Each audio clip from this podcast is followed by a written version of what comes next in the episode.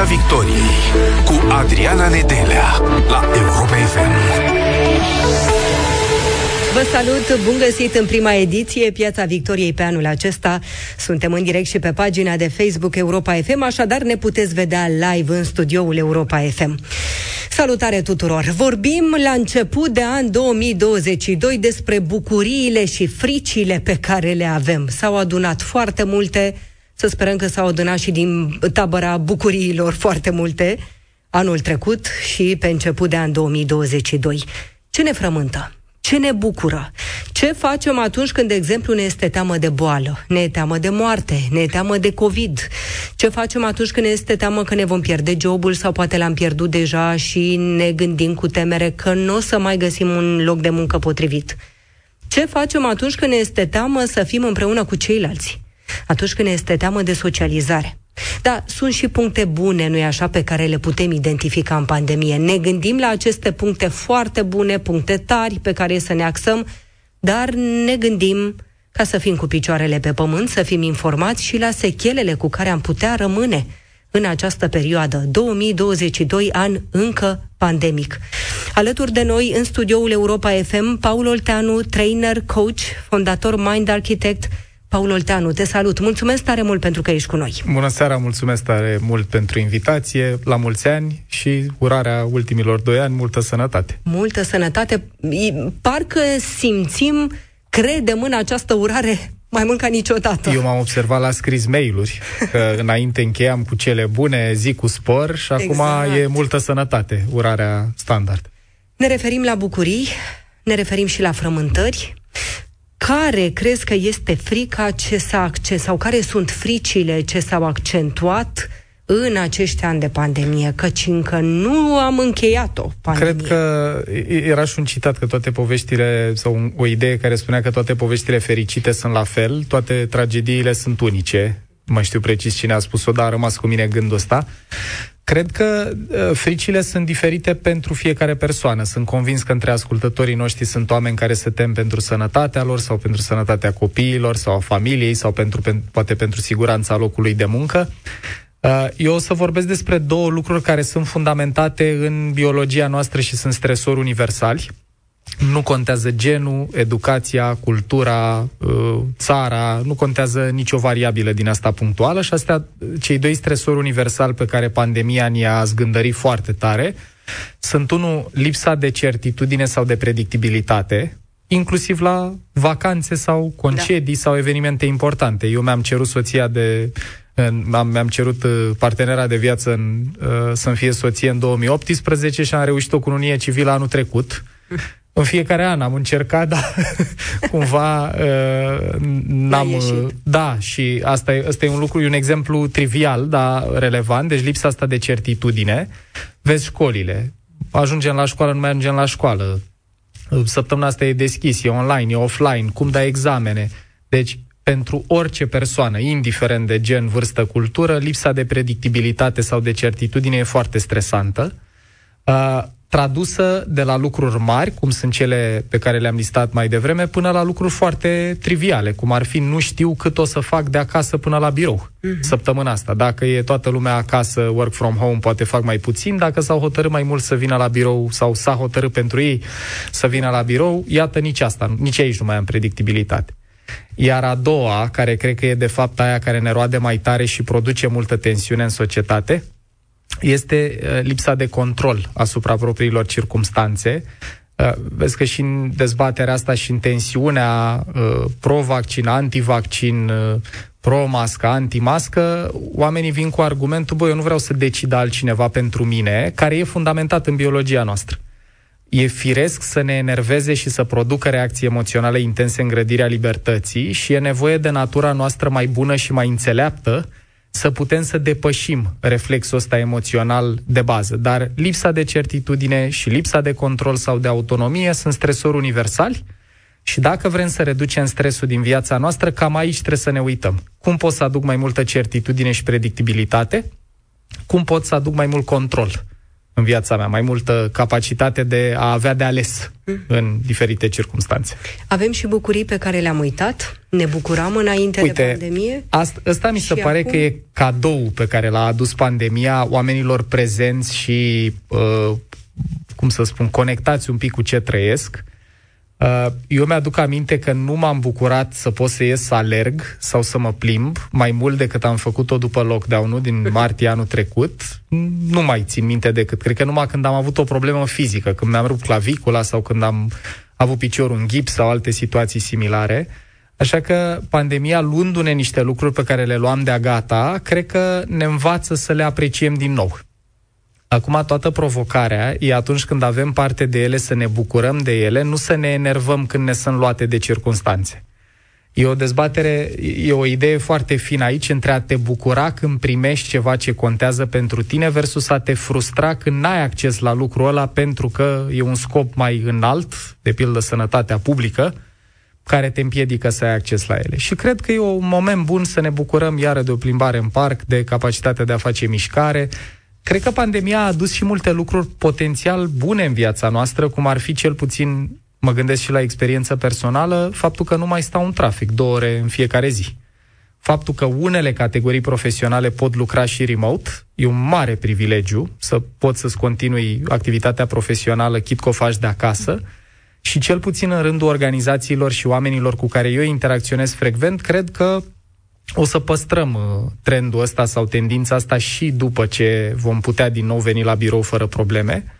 Așa că, uh, ca în multe alte contexte, cred că ține de noi pe ce alegem să ne focalizăm atenția. Asta pe... era următoarea întrebare. Da. Dacă simți că oamenii din jur se concentrează mai mult pe punctele bune din pandemie, domnule, ce e bun în ceea ce mi se întâmplă, sau le văd mai degrabă pe cele rele? Partea mai puțin veselă legată de cum funcționează mintea noastră e că noi avem o înclinație psihologică către negativitate, către a vedea ce e potențial rău și asta uh, poartă și un nume, se cheamă negativity bias. În engleză a fost botezat așa. Pe scurt, e înclinația noastră de a cântări de aproximativ trei ori mai puternic stimul negativ decât pozitiv de intensitate egală. Adică dacă câștig 100 de lei și pierd 100 de lei, pierderea cântărește de trei ori mai intens emoțional.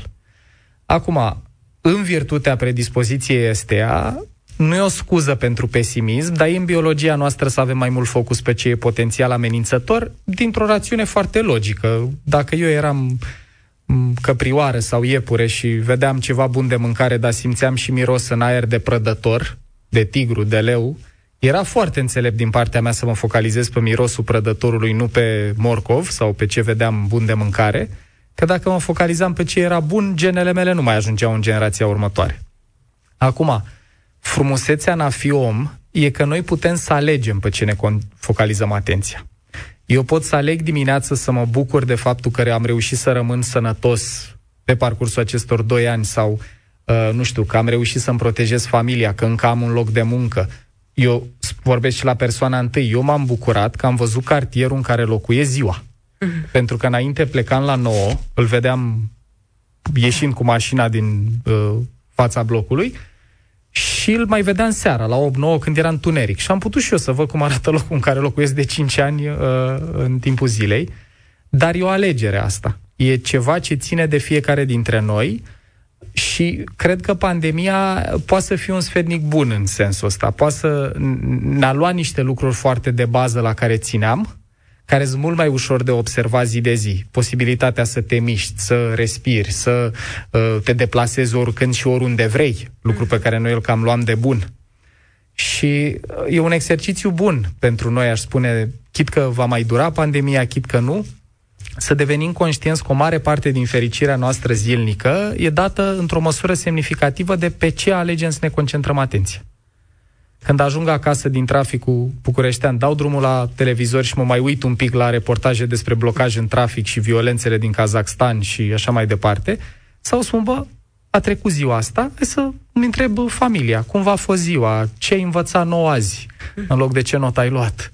E foarte mult la noi în spatele punctelor bune din pandemie sau în spatele avantajelor din pandemie, se poate ascunde și ceva care pe parcurs s-ar putea transforma și ar putea veni, nu știu, în dezavantajul nostru? Absolut. Uh, și asta cumva cred că e una din... Uh, e un pericol major la care suntem expuși.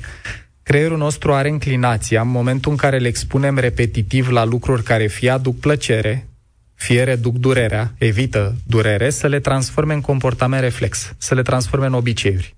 Și o să dau cel mai simplu exemplu din lume.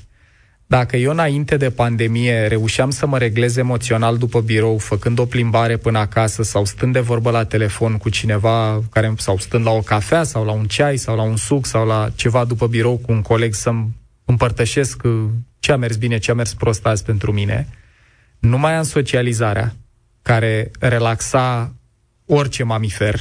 Mamiferele când sunt în grup sunt relaxate, când sunt izolate trăiesc stres – nu mai trăim mișcare. Eu mă uit la numărul de pași pe care îi făceam, ceasul pe care eu îl folosesc măsoară pași și în media mea pe an înainte de pandemie era cam 10.000 de pași pe zi, mai ales în training unde în sală trebuia să mă mișc mult. Acum e pe unde a fost pe la 4.000 și am crescut-o la un 7-8, dar cu efort conștient. Și atunci care e provocarea? Provocarea e că noi am pierdut niște strategii care reduceau stres și aduceau stare de bine, socializare, mișcare, uh, vacanțe, lucruri de felul ăsta. Nivelul nostru de stres a rămas ori la fel, ori a crescut. Trebuie să gătesc de mai multe ori pe zi, să am grijă de copil, școala online, lucru, 10 zoom pe zi și așa mai departe. Și creierul nostru inventează strategii noi să uh, producă echilibrul ăsta neurochimic în noi. De pildă, în moment, cel mai simplu mod să-ți reglezi starea de bine e să mănânci, pentru că mâncarea eliberează dopamină. Mm. Și îți dă și sentimentul de sațietate, ulterior vine și serotonina la ceva timp după, care dă sentimentul ăsta de liniște, de împăcare cu ce e. Și dacă eu mă enervez sau sunt stresat o zi, două, trei și înainte mă reglam cu mișcare și socializare și acum am la dispoziție frigiderul, S-ar putea să mă trezesc că eu am supraviețuit pandemiei reglându-mă alimentar, mai mâncam când mă stresam, dar obiceiurile astea odată instalate, ele nu dispar. Asta e partea complicată. Structurile astea primitive din creierul nostru care uh, participă intens la formarea de noi obiceiuri, mersul pe jos, uh, mersul în picioare, încuiat ușii acasă sau la mașină, toate lucrurile la care nu ne mai gândim uh, când le facem, toate astea consumă extrem de puțină energie în a fi făcute și există riscul să ne trezim după pandemie că am început să căpătăm aversiune la socializare, că e ca un mușchi care a slăbit, că am devenit supraponderali, că ne-am apucat de fumat sau de mâncat pe fond emoțional sau, doamne, și mai rău de băut. Deci, cred că dacă nu suntem conștienți că noile noastre obiceiuri participă la reglarea emoțională, de asta mâncăm, de asta simțim să fumăm sau să bem sau să ne uităm la televizor să ne amorțim într-un serial care să ne poarte în altă lume, uh, pandemia ne-a pus mult mai mult la dispoziție genul ăsta de uh, pârghii pentru a ne autoregla și ni le-a luat pe alea care aveau și o componentă sănătoasă. Mișcarea clar ajută mai mult decât privitul la serial la televizor, în fiecare zi, ore pe zi. Socializarea produce, cum să spun, arde mai multe calorii decât uh, aduce, pe când mâncatul acasă singur în fața televizorului duce în altă zonă. E important să fim conștienți de faptul că al nostru creier automatizează orice îi dăm să facă în mod repetat, care aduce durere sau evită plăcere, și să alegem înțelept să nu alegem ce e cel mai la îndemână pe termen scurt, ci să ne gândim, ok, și la vară nu o să-mi pară mie rău că m-am reglat emoțional în fiecare seară cu o felie de pizza?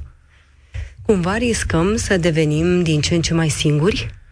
Uh, nu doar pandemia cred că ne invită la asta. Uite, eu am povestesc asta frecvent și simt să o zic și aici că eu am copilărit în Ploiești într-un bloc comunist la marginea orașului, unde, când eram mic, eu, eu n-am cunoscut sentimentul ăsta de singurătate. Nu pot să înțeleg, adică mie mi-a, mi-a fost nefamiliar cum să te simți singur. Erau copiii din fața blocului, era bona mea uh, care locuia ușă în ușă cu noi, erau vecinii uh, unde la orice vecin din cartier, ai fi, din cartier, din bloc ai fi mers să-ți dădea un pahar cu apă. Dacă era o mămică în fața blocului, avea grijă de toți copiii.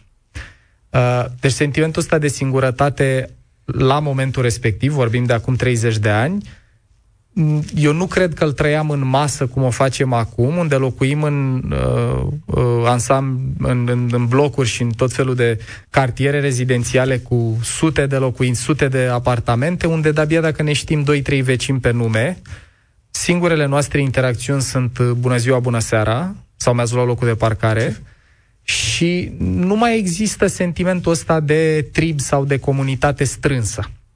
Chit că trăim într-un oraș cu 2 milioane de locuitori sau câți mai numără Bucureștile acum, e ușor să te simți în prezența oamenilor singur.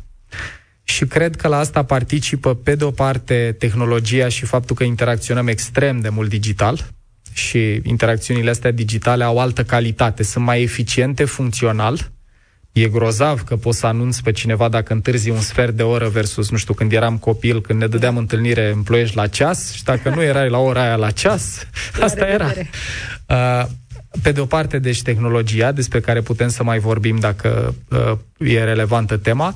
Pe de altă parte, pandemia cred că ne slăbește mușchiul socializării și mă auto uh, de, denunț aici, că și eu observ după ăștia doi ani, uh, dacă am o seară în care pot să aleg să ies în oraș cu prieteni, presupunând că se poate da. uh, circula, sau să stau acasă, eu cu mine, am reflexul mai degrabă să aleg să stau acasă eu cu mine, eu fiind un extrovert extrem.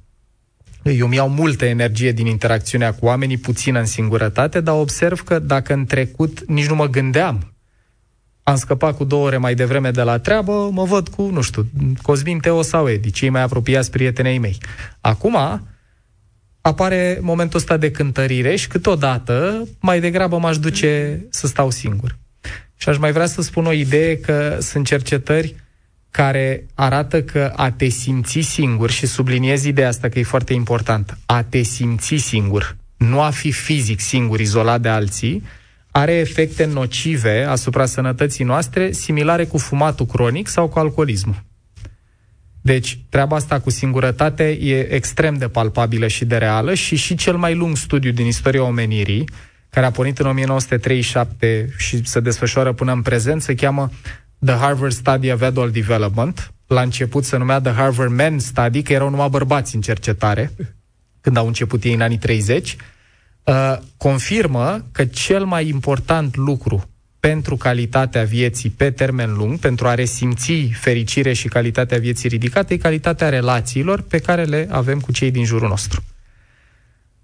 Și atunci, cred că e destul de clară treaba. Cel mai lung studiu din istoria omenirii ne cam spune nu sacrificați relațiile pentru că ele contează pe termen lung cel mai mult, dar noi trăim într-o lume care ne invită din ce în ce mai mult la performanță pe sarcină, la o grămadă de responsabilitate și îndatoriri și avem timp de interacțiuni în traficul bucureștean la telefon, cum ți-a fost ziua, a, da, bine, da. pasta e că mai am un apel. Mm. Apropo de tehnologie, ce înseamnă pentru copiii care au făcut primul pas în școală virtual? Și care au învățat copii de clasa 0 sau poate chiar grădiniță online? Cred că cel mai complicat lucru pentru copii și e mod particular valar, valabil pentru copii, e că lipsa activității fizice uh, duce la un surplus de energie care se traduce în lipsă de obediență. Furie. Îi vedem uh, incapabil de concentrare, rata de ADHD, deficit de atenție și hiperactivitate, care e o tulburare, e în creștere fără... Eu nu pot să spun dacă nu sunt de meserie, nu sunt uh, psiholog sau psihiatru să spun, domnule, e așa sau nu e așa, dar ce pot să spun e că a crescut alarmant de mult pe măsură ce am început să ne mișcăm din ce în ce mai puțin. Mm-hmm. Uh, e o cercetare din 2019 de la o doamnă neurocercetător din Australia, Sarah McKay o cheamă, uh, care spune așa, activitatea fizică reduce nivelul de încărcare mentală cu până la o treime. Deci cu o treime mai puțin stres, mai puțină încărcare, numai mișcându-ți corpul. Școala online pentru liceeni, de exemplu, s-ar putea să fie o binecuvântare din niște puncte de vedere, pentru că pot să-mi fac programul mai cum vreau, nu mai să uită nimeni dacă sunt atent tot timpul sau nu, dar mai ales pentru ciclu primar, pentru gimnaziu, unde autocontrolul vine mai greu. Creierul e într-o dezvoltare puternică atunci încă nu avem la fel de multă inhibiție cum au adulții sau uh, uh, copiii de clasa 11 sau a 12, acolo cred că e foarte complicat.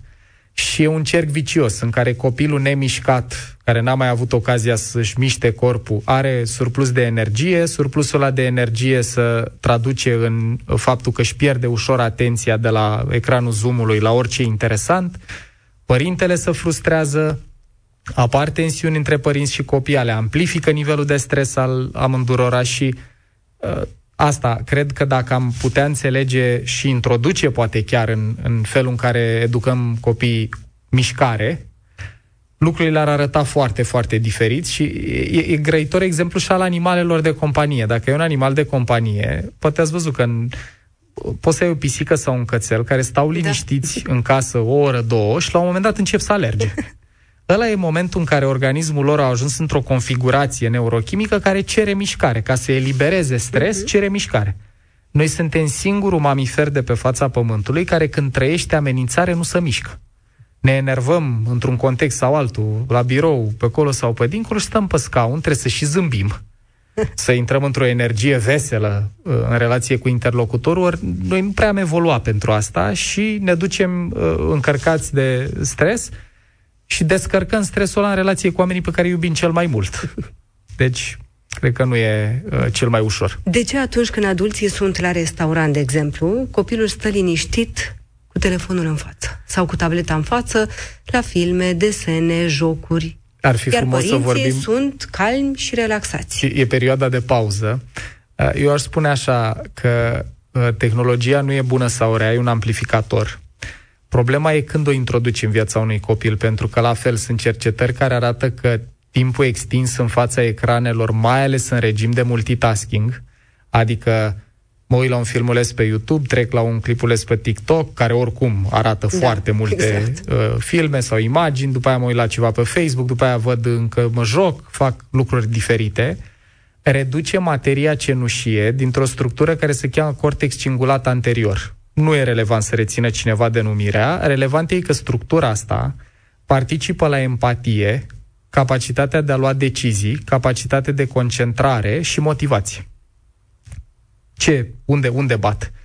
Cu cât stăm mai mult timp în fața ecranelor și nu mă refer la a te uita la frumoasa și bestia două ore la desen. Nu e nimic în neregulă cu asta dacă poți să fii 100% prezent, tu copil, în momentul ăla.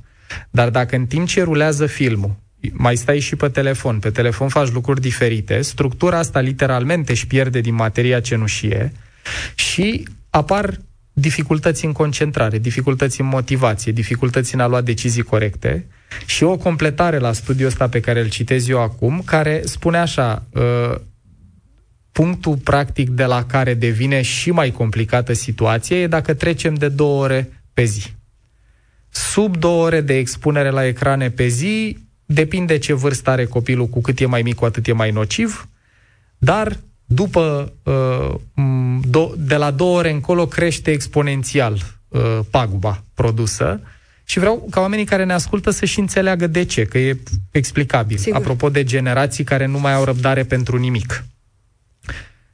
Înainte de telefoane mobile, tablete, calculatoare, înainte de device-uri care puteau să-ți dea stimulare instantanee, ca să trăiești stimulare, ori trebuia să ai răbdare să apară programul la televizor, la ce serial te uitai, așteptai o săptămână, trebuia să înduri publicitatea, nu puteai să-i dai skip. Dacă vrei să ieși să te joci cu copiii în fața blocului, aia se întâmpla la 6-7 seara sau de la 5 sau era planificat și cerea toleranță la frustrare. Cerea să poți să tolerezi niște așteptare, să te inhibi sau să te distrezi folosindu-ți imaginația, creativitatea.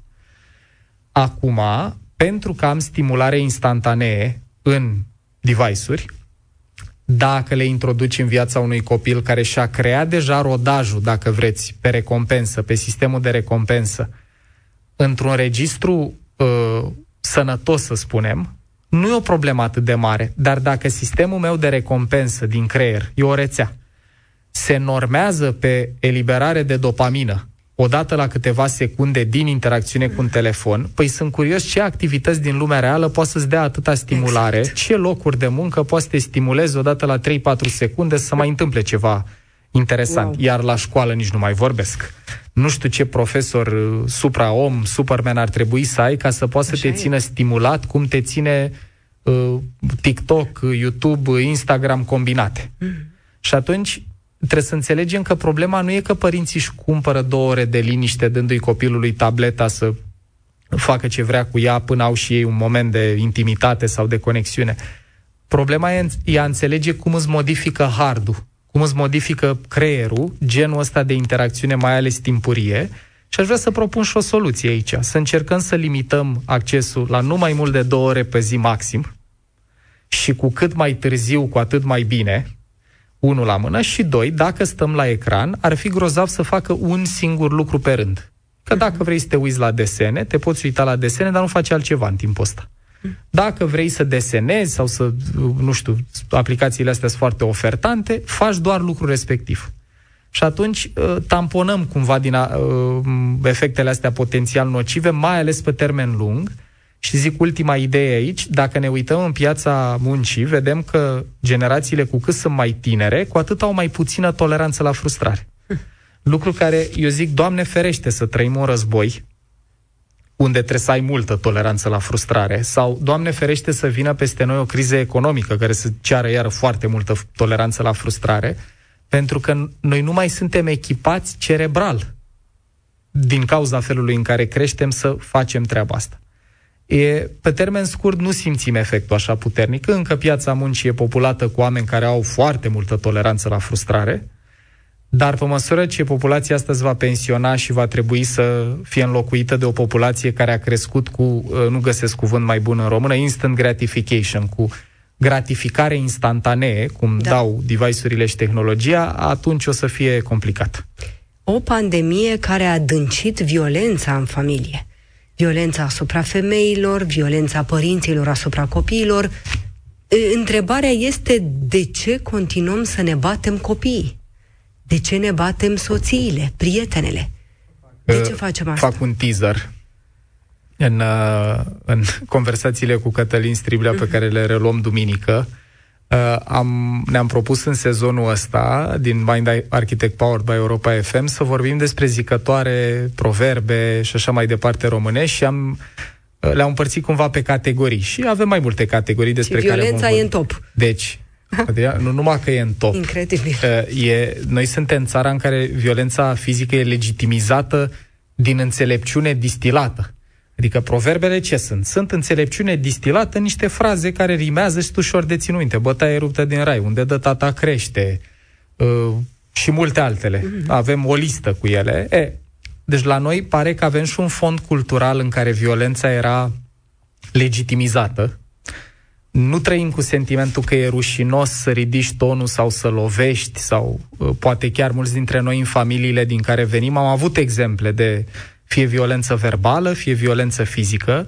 Și o mai leg de un citat pe care abia aștept să-l demontăm în uh, uh, conversațiile de duminică, și anume ăsta cu fă ce zice popa, nu ce face popa.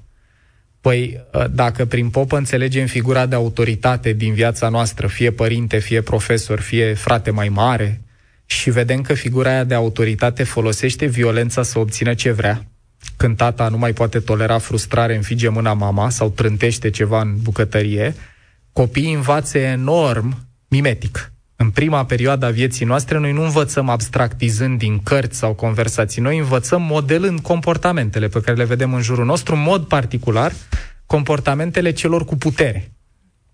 Și atunci eu o să fac ce face popa, nu ce zice popa, unde dacă popa e tata sau mama care uh, loveau sau trânteau sau bușeau sau țipau, eu am uh, green card, am certificat verde la violență verbală sau fizică. Acum, pe lângă fondul cultural care o legitimizează și de asta eu aș desfința expresiile astea, uh, pe lângă asta, în perioada asta pandemică, partea complicată iar ajung la mișcare. Dacă noi nu mai avem supape de a elibera stres în mod sănătos, mișcarea fizică e una din cele mai bune supape, doi e somnul și mulți oameni trăiesc insomnii, apropo de ce vorbeam și înainte de a intra în direct, dacă trăim mai mult stres, incertitudine, lipsă de control, deci nivelul de cortizol crește, da. de hormon de stres, creierul nostru e în permanentă stare de defensivă.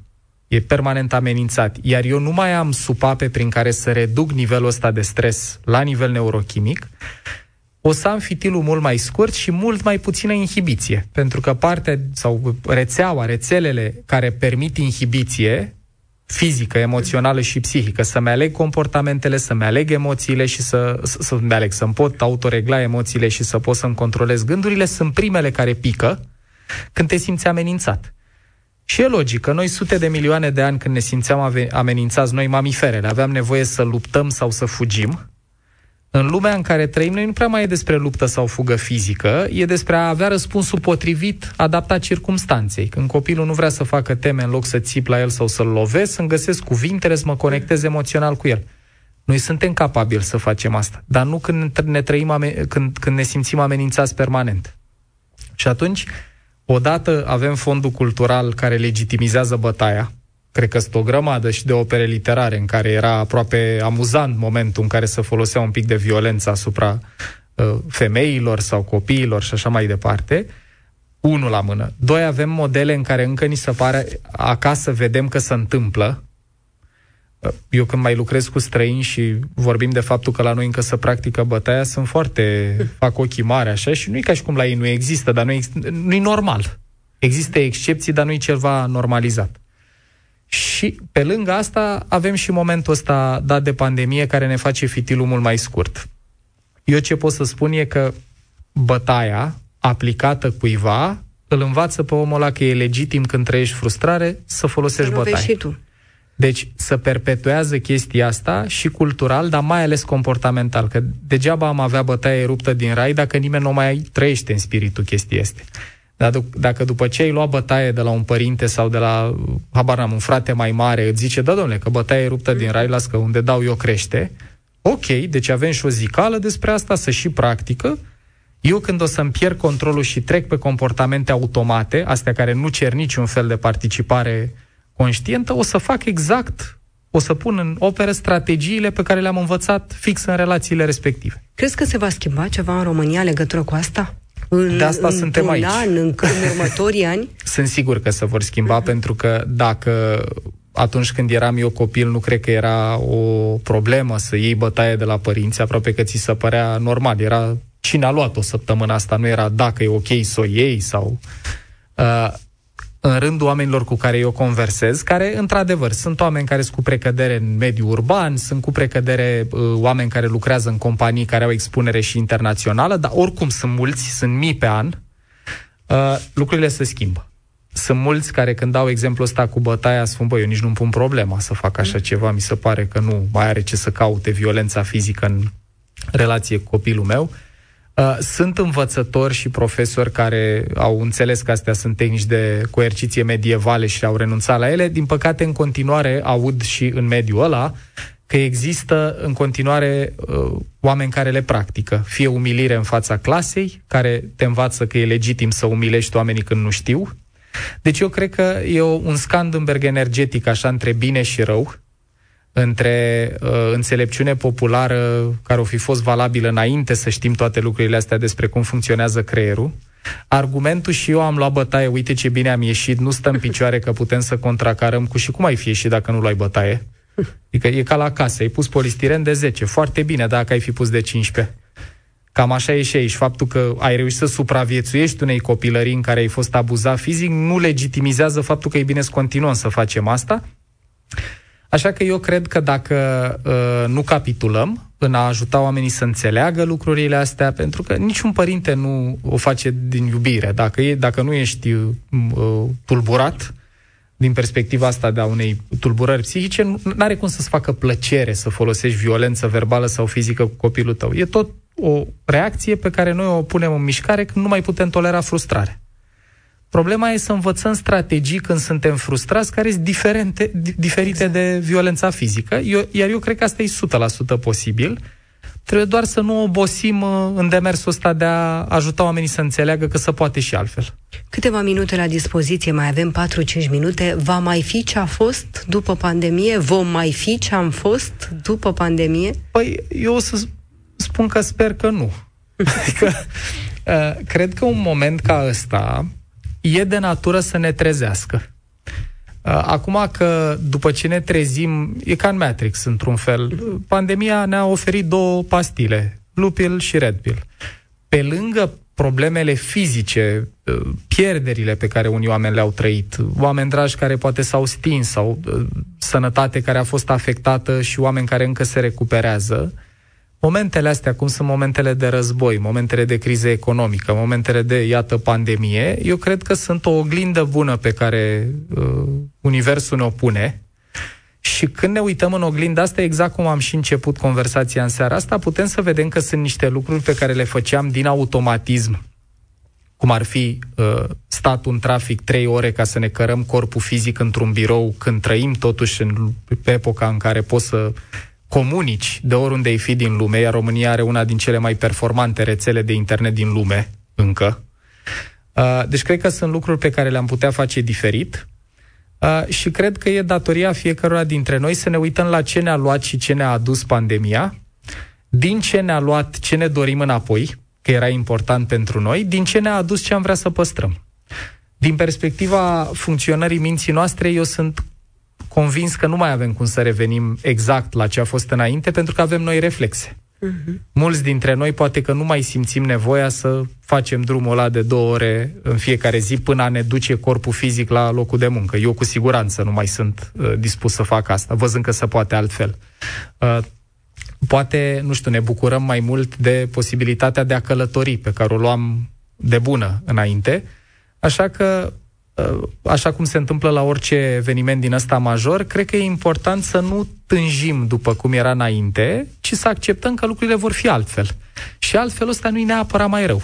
Uh-huh. Două minute. O ultimă întrebare. O recomandare pentru cei care simt frică. Frică de boală, frică de COVID, frică de moarte, frică de job, frică de orice. Din suflet. Ce le spui? Atunci când simți frică, ce să faci? Opusul fricii, psihologic vorbind, nu e curajul, e încrederea. Frica e o emoție cu care mulți dintre noi suntem certați, iar în țara asta știm să ne exprimăm frica sub formă de mânie în relație cu cei care ne-o produc. Mi-e frică de boală, deci sunt supărat pe stat că nu mă protejează mai mult. Mi-e frică de să nu mi se îmbolnăvească părinții, deci țip la ei că nu se vaccinează, care erodează relații. Eu aș spune că frica, primul pas pe care noi îl avem a face în a, a avea o relație mai bună cu frica e să învățăm că e o emoție absolut firească și dacă am fi fost crescuți cu ceva diferit de nu-ți mai fie frică, n-are de ce să-ți fie frică. O să vorbim în sezonul 6 din Mind Architect ce se întâmplă când auzi expresia asta mă repetat. E firesc să ai uh, reacții deviante când o trăiești în viața adultă, că e, e ceva ce nu știi să metabolizezi. Și o să închei cu ideea din Dune în Dune, în, în cărți și în film, e citatul ăsta care mi-a plăcut foarte mult, care spune că o să-mi confrunt frica și o să o las să treacă prin mine, iar când ea va uh, trece, nu va mai fi nimic. Doar eu voi fi rămas.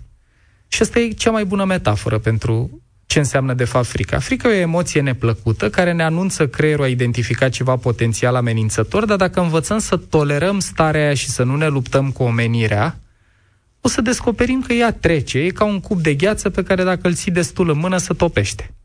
Așa că eu aș propune că România are temă de dezvoltare să învețe să țină cubul de gheață în mână, nu să arunce cu el după persoana care l-a pus în Mulțumim mâna fiecăruia dintre Paul Olteanu, te mai așteptăm, nu așa cum mai Mulțumesc din suflet, cu mare, mare drag. Mulțumim frumos. Paul Olteanu, trainer, coach și fondator Mind Architect în studioul Piața Victoriei. Mulțumim tare mult și vouă pentru că ne-ați urmărit. Nu plecați, rămâneți pe Europa FM, urmează știrile în doar câteva momente. Piața Victoriei cu Adriana Nedelea la Europa FM.